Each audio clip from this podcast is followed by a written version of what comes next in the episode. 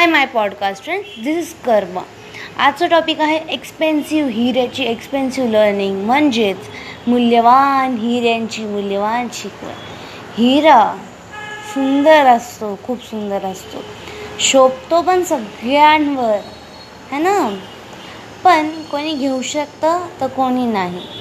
जसं हिरा आपल्यावर चमकतो पण तसंच आपले कर्मसुद्धा असे असले पाहिजे की तो हिरा आपल्या कर्माने आपल्यामुळे चमकला पाहिजे. असं माझं मत आहे. बघा हिरा आपल्याला काय काय शिकवतो ते. बघा हिरा चमकण्यासाठी किती प्रकार किती तुकड्यांमध्ये तुटतो किती पार्ट्समध्ये डिवाईड होतो.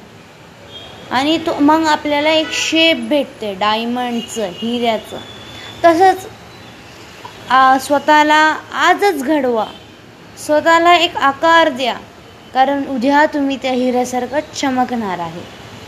आणि बाकीचे लर्निंग्स आणि शिकवण हिऱ्यांची ही भेटेल आपल्याला सेकंड पार्टमध्ये थँक्यू